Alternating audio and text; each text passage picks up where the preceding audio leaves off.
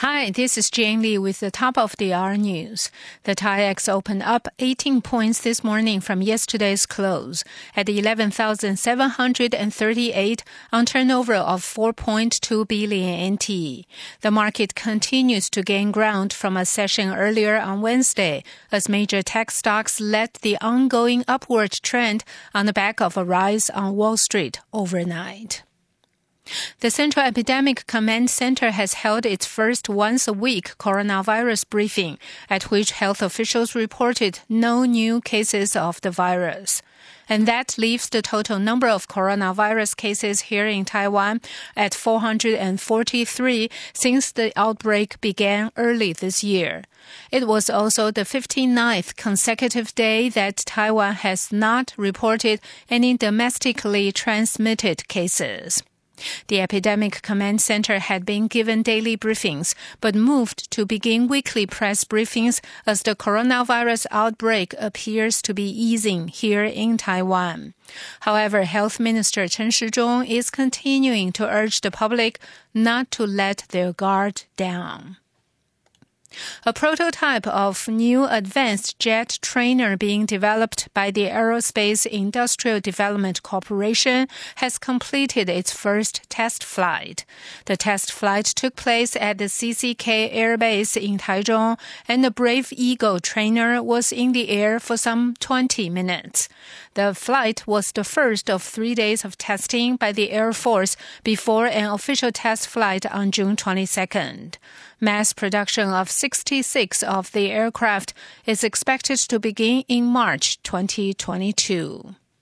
Turning to world news, one of the police officers charged in the George Floyd case is out on bail. AP correspondent Mike Grasha reports. Thomas Lane, one of four police officers charged in George Floyd's death in Minneapolis, has posted bail and is out of jail. According to online records, the 37 year old Lane posted bail of $750,000 and was released from the Hennepin County Jail with conditions Wednesday afternoon. Lane is charged with aiding and abetting both second degree murder and manslaughter for his role in the arrest of Floyd on Memorial Day. An attorney for Lane said last week the only thing Lane did was hold Floyd's feet so he couldn't kick. Records indicate indicate the other officers facing charges remain in custody.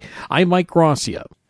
China has reported a small spike in imported confirmed cases of coronavirus to 11. There were no new deaths or cases of local transmission in today's report. Chinese officials say just 62 people remain in treatment for COVID-19. In addition, 130 people are under observation and isolation for showing signs of the illness or testing positive for the virus without showing any symptoms as a safeguard against them possibly spreading it to others.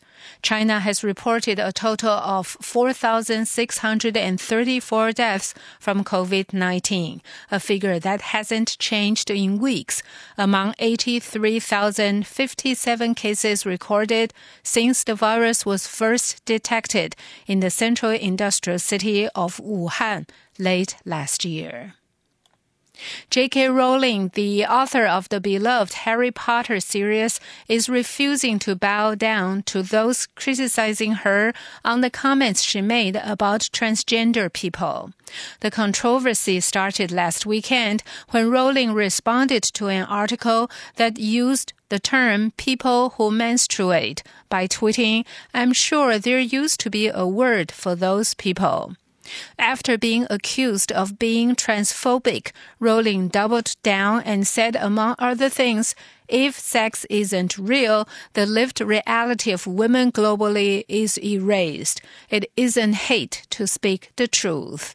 Actor Daniel Radcliffe, who plays the character Harry Potter in the movie franchise, was among those critical of Rowling's comments.